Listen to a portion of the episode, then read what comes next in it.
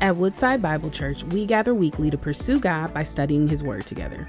How can Christians find the motivation necessary to overcome the challenges of our modern culture and continue the mission that God has called us to?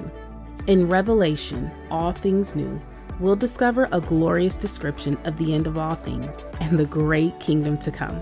It's here we find motivation for our present challenges. Join us as we look to the end and find hope and strength for our mission in the present. Now, I want to begin today by asking how, if you are familiar with a gentleman named Albert Einstein. All right? The question is what is Albert Einstein known for?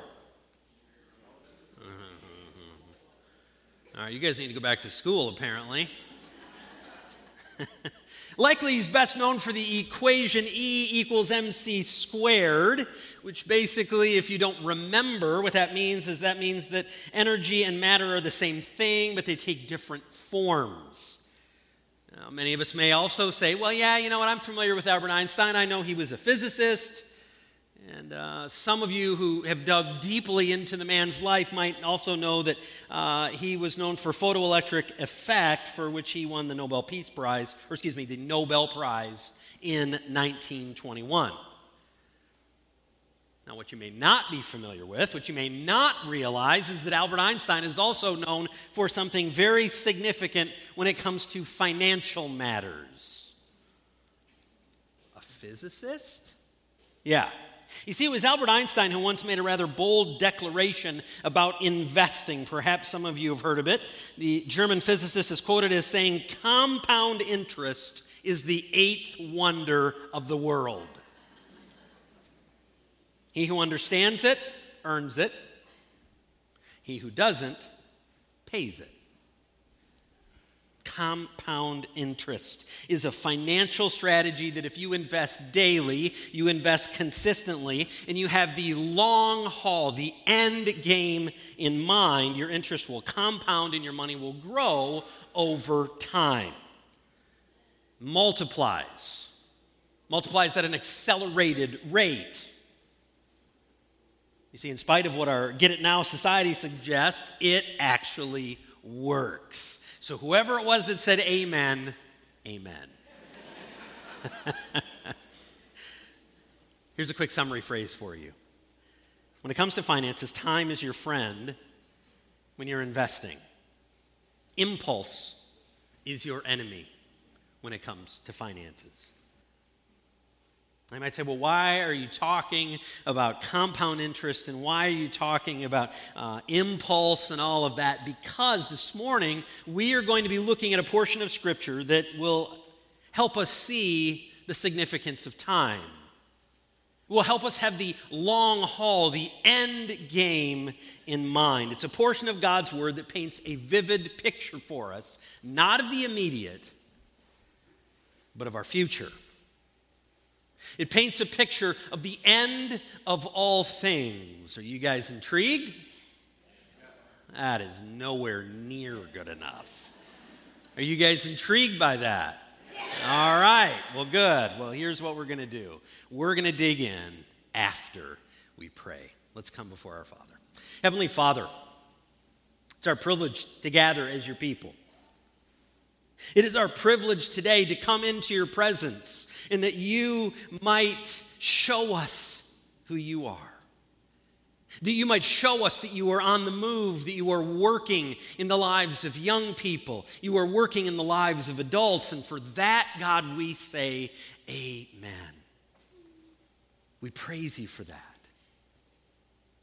But God, we also stand here today recognizing that our lives are hard, they're difficult. And many times, what we want is peace in this moment. We want joy in this moment. We want everything that you say we have, we want it now.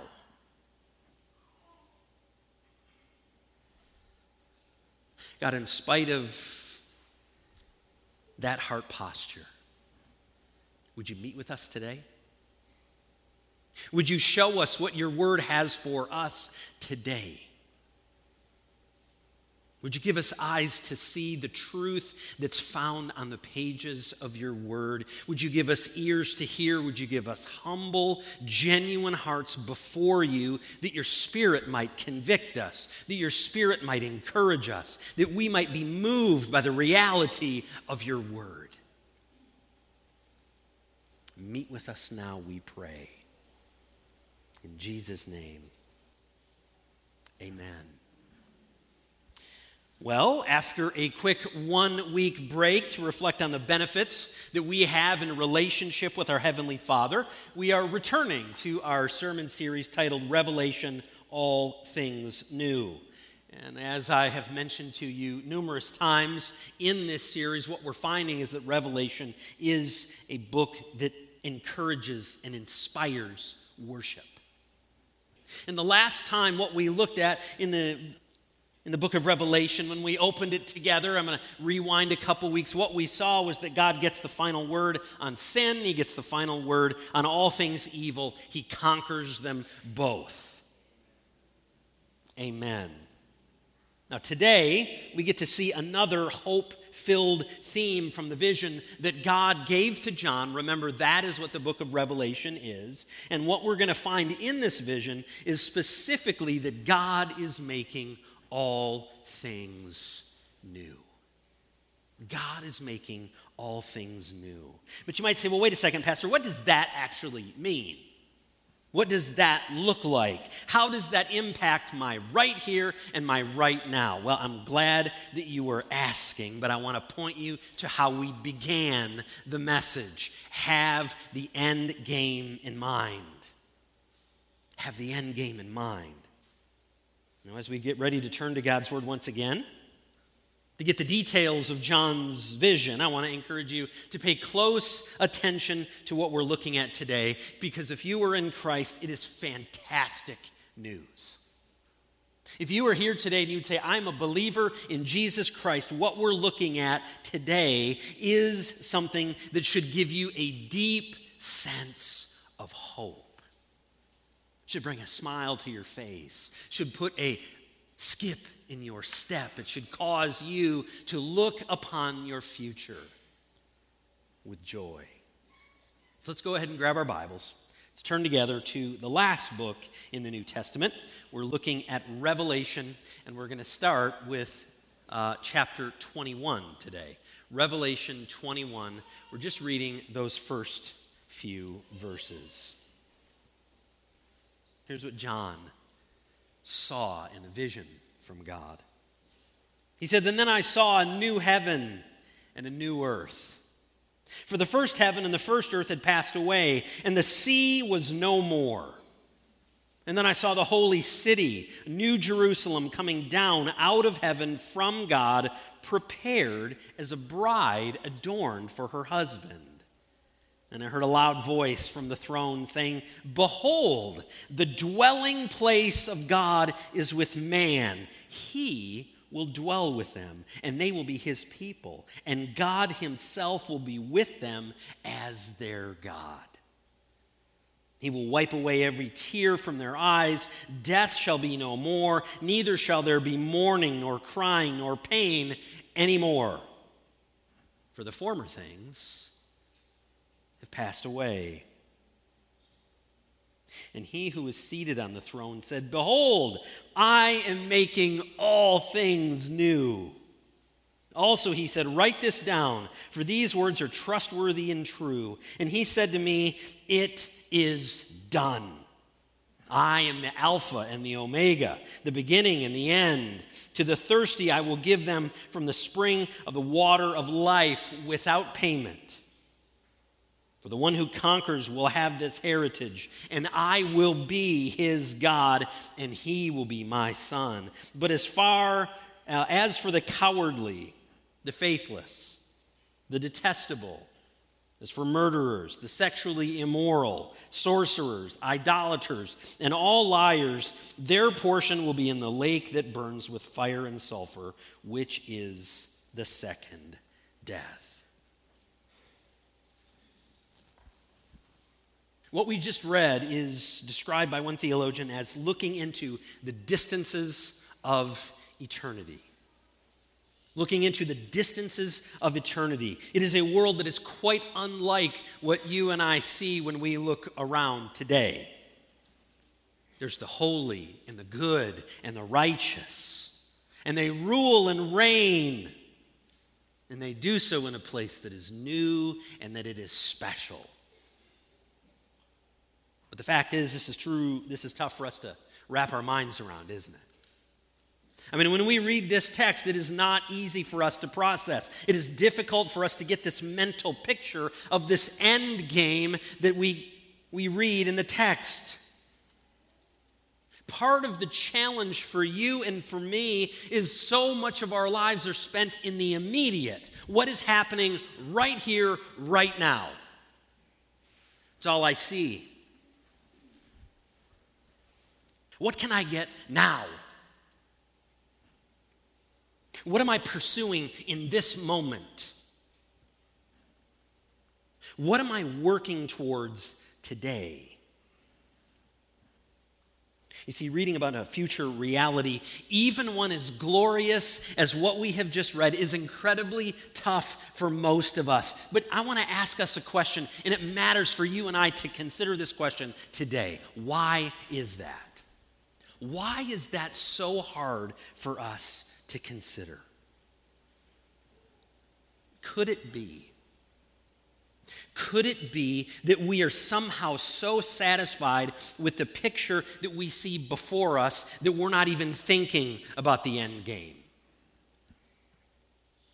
We're good with our middle class lifestyle. We are good with what we have right here. I have a new car. I have a great house. I have a boat. I spend time on the lake. I have a cottage up north. Whatever it is, we are good with the right here and the right now. So much so that what happens is we lose sight of what will be in God's kingdom.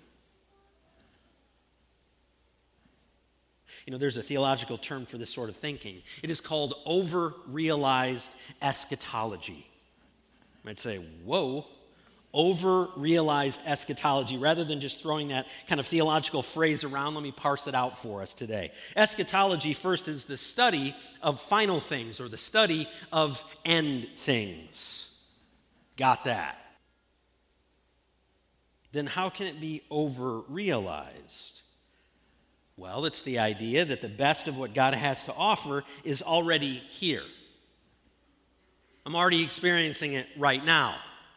It's a worldview that basically says God has come, nothing bad should happen because he's ruling and he is reigning. What happens when someone buys into this overrealized eschatology is that we fail to recognize and fail to see the now and what is the not yet. Now, here's what I want us to do. Before we move on, I want us to say that phrase because it is important now and not yet. Yes, Jesus has come. Yes, Jesus is reigning. But the restoration that Christ will bring to all things has not yet occurred. Now and not yet. White Lake family, when we look at Revelation 21.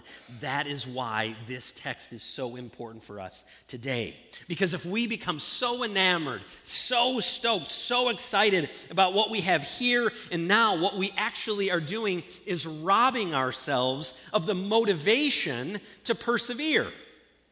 We're robbing ourselves of the desire to persevere for what God has for us for all eternity. So let's dig a little bit deeper into our text today. What we're going to find are three reasons the gospel gives you and I motivation. It gives you and I motivation in the here and the now. It gives us motivation to persevere. So let's dig in. Let's look at those first few verses again. Then I saw a new heaven and a new earth. For the first heaven and the first earth had passed away, and the sea was no more. I saw the holy city, New Jerusalem, coming down out of heaven from God, prepared as a bride adorned for her husband. What a dramatic shift that's taken place from chapter 20 to what we read here in chapter 21. Chapter 20 is filled with final judgment. Evil is wiped away forever. Now, while that is certainly great news, we can all agree that's great news.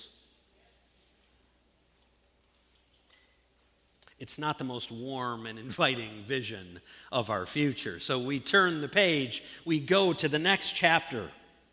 And thankfully, that's what we are confronted with in chapter 21 a hopeful vision of God's future plans for his people. You see, this is the final vision that John gives to us as he introduces the last major segment of the Bible.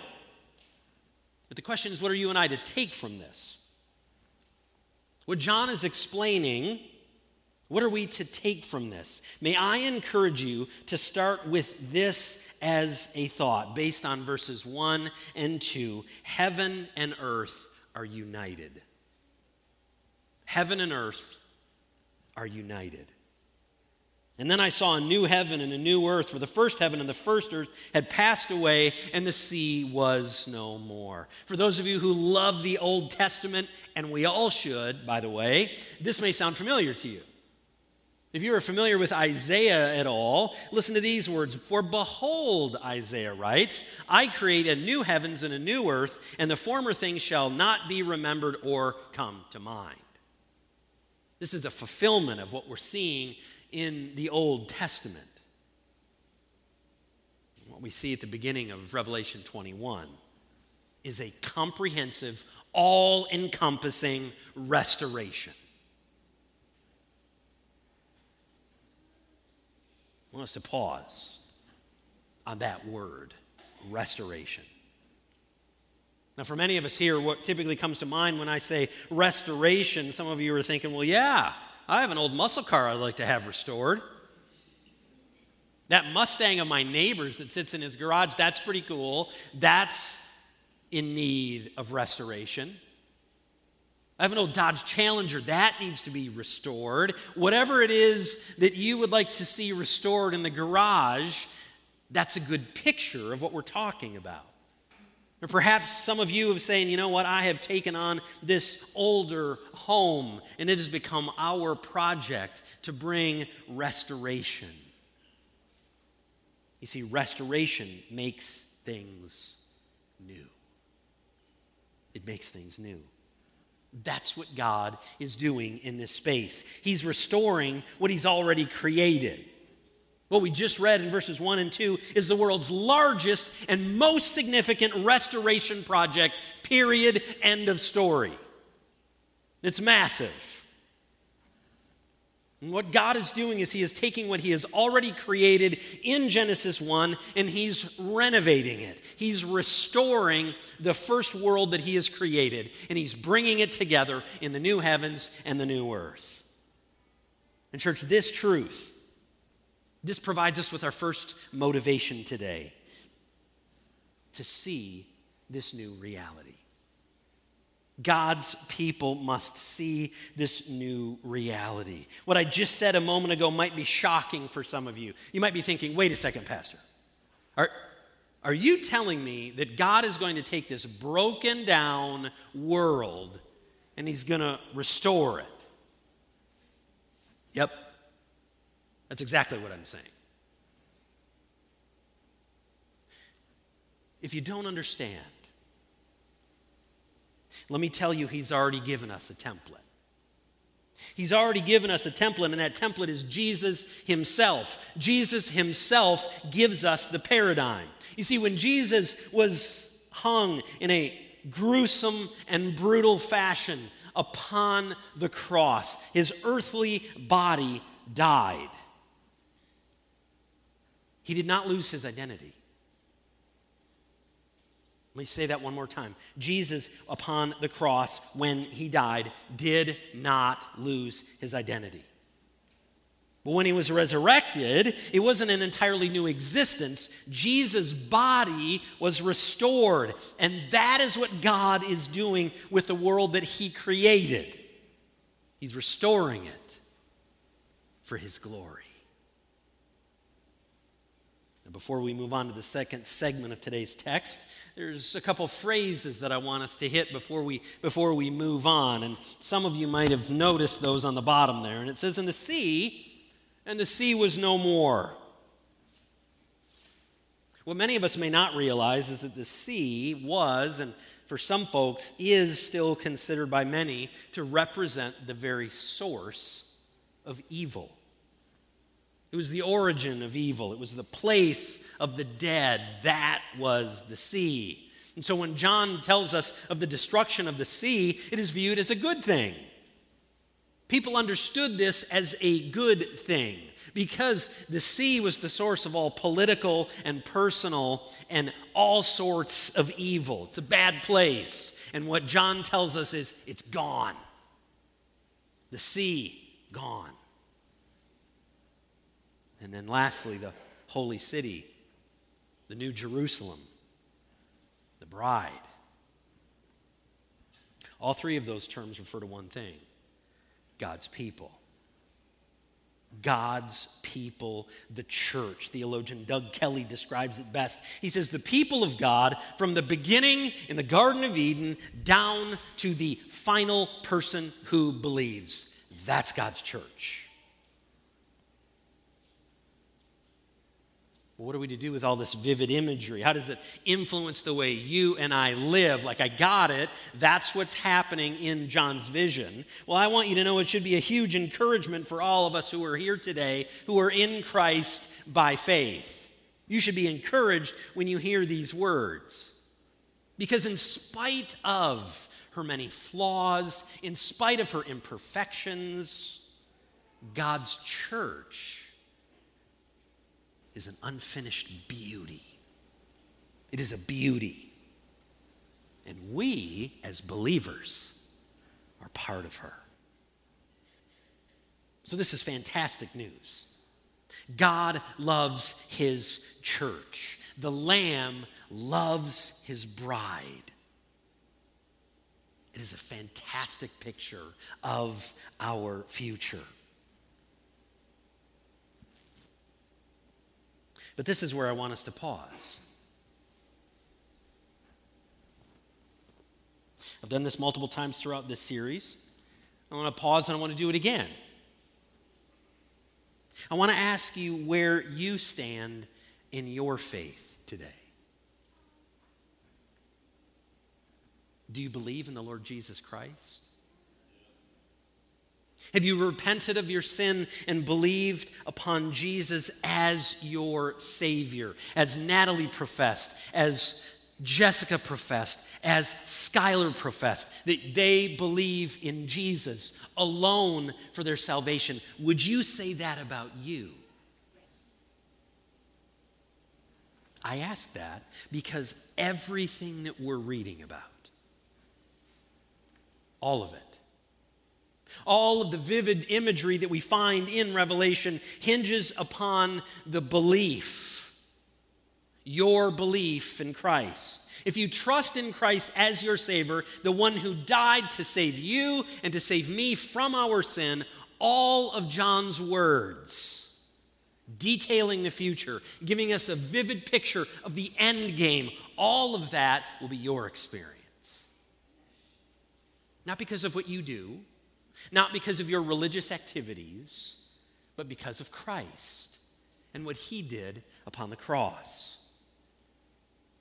Now, if you are not yet a follower of Christ, may I encourage you right here, right now, to consider what we're talking about at a deep personal level. This isn't about someone else, it is about you and what God wants for you.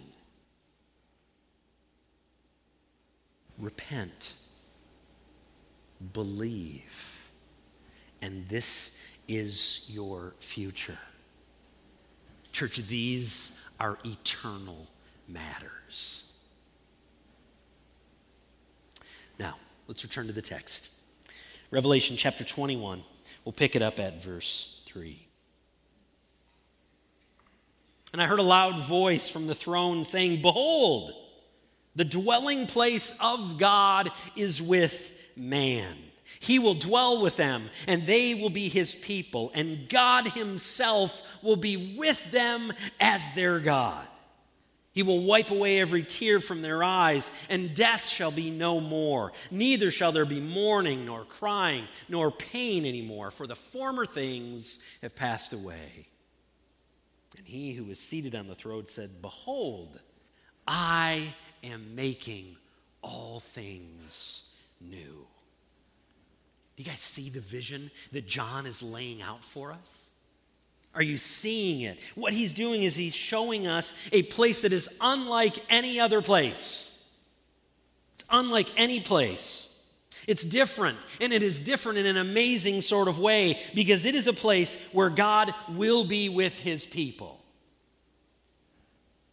The Almighty will dwell with us. Church, that's the second motivation. That is the second motivation that we find in the gospel that we are that we hear about our new home, that we grab a hold, that believers hear and understand the significance of our new home. And I want to make this very, very clear. This is not just a place where God's people will kind of stand off in a distance like you're in the back of the concert hall just trying to get a glimpse of the artist. No, no, no. God is dwelling with his people. He's not off in the distance, he is present in the entire city. God is with his people. And that's where God's people said, Amen. Amen. Amen. It sounds great, doesn't it? But it also sounds incredibly religious. I want to bring this down on the practical side of things. You say, well, that's great, Pastor. What does that mean? What does it mean practically that that's my eternal home? I'll have complete access with the holiness of God, and that will be enough. That'll be enough for all of us forever. Period. Now, some of you are saying, okay, wait a second. Will I be eating phenomenal steaks in heaven? Will I have a chance to golf in heaven? What about my favorite hobby?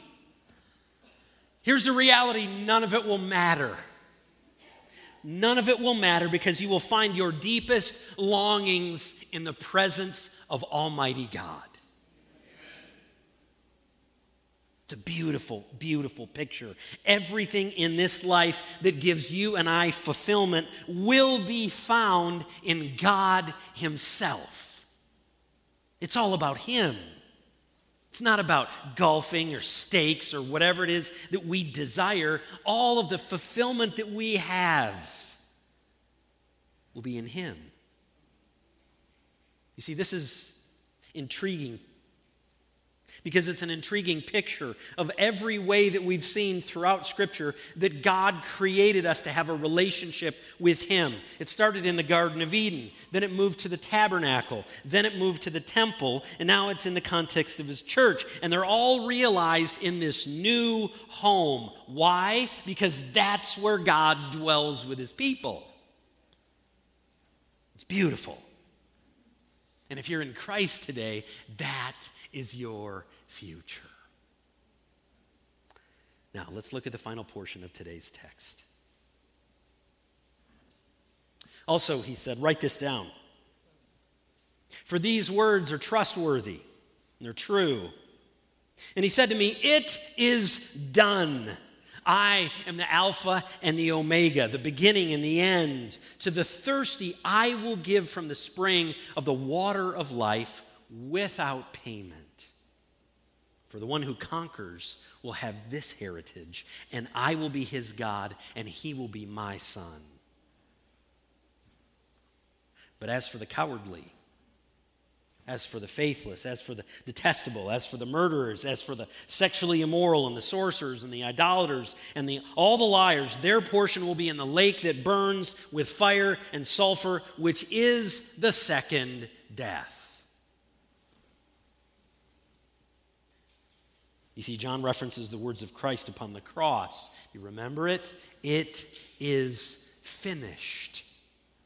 Here in the vision, he is confronted with a similar statement It is done.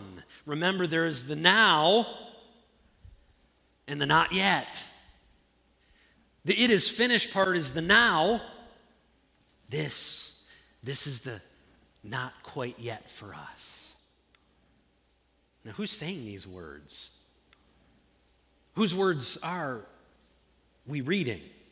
It's Jesus the one who was declared finished when he ushered in the kingdom. Again, that began the now, and what we're examining right here is what we will get to in our future reality, and that's why we say it is not yet here. The Holy One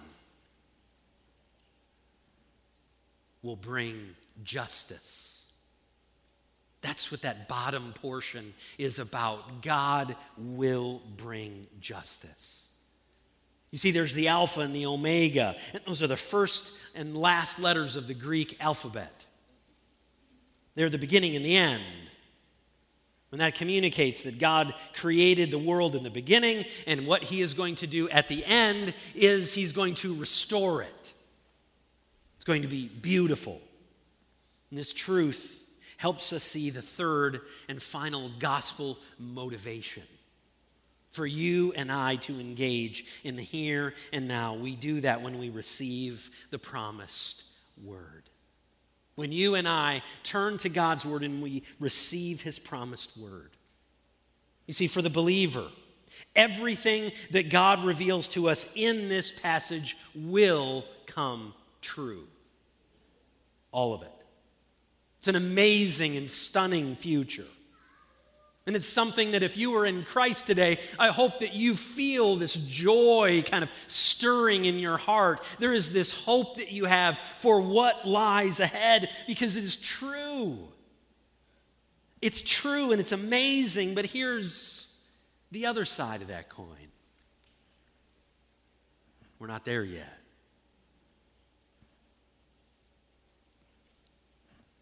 John Piper describes life in our fallen world I think, in a powerful and yet honest way. Here's what he says He says, Normal Christianity is sorrowful, yet always rejoicing. What we see in this world brings us sorrow. It is the physical pain, it is the emotional grief, it is the spiritual struggles. They are all real and they are all things that you and I face. Yet the believer has hope because of this glorious future. You know, my wife Bonnie, she has a few favorite things in her life, and one of those are items from the company Life is Good. you guys have seen the t shirts, you've seen the coffee mugs, and all sorts of things that encourage people that the life we have is pretty great. It's pretty good. Have a positive view of things because this life is good. But here's what I want Christ followers to remember while life is good, eternity with God is so much better. It is so much better. So don't get overcome with the stuff of life, the trials, the struggles, the pain. Yes, they're real, but they are momentary. The struggle, the sorrow leads to rejoicing. So, White Lake family, let's be mindful of the end game. God is making all things new. Thank you for joining us as we study God's Word together. We would love to hear how God is moving in your heart and get you connected into the Woodside Bible Church family. Head to woodsidebible.org/connect to introduce yourself today.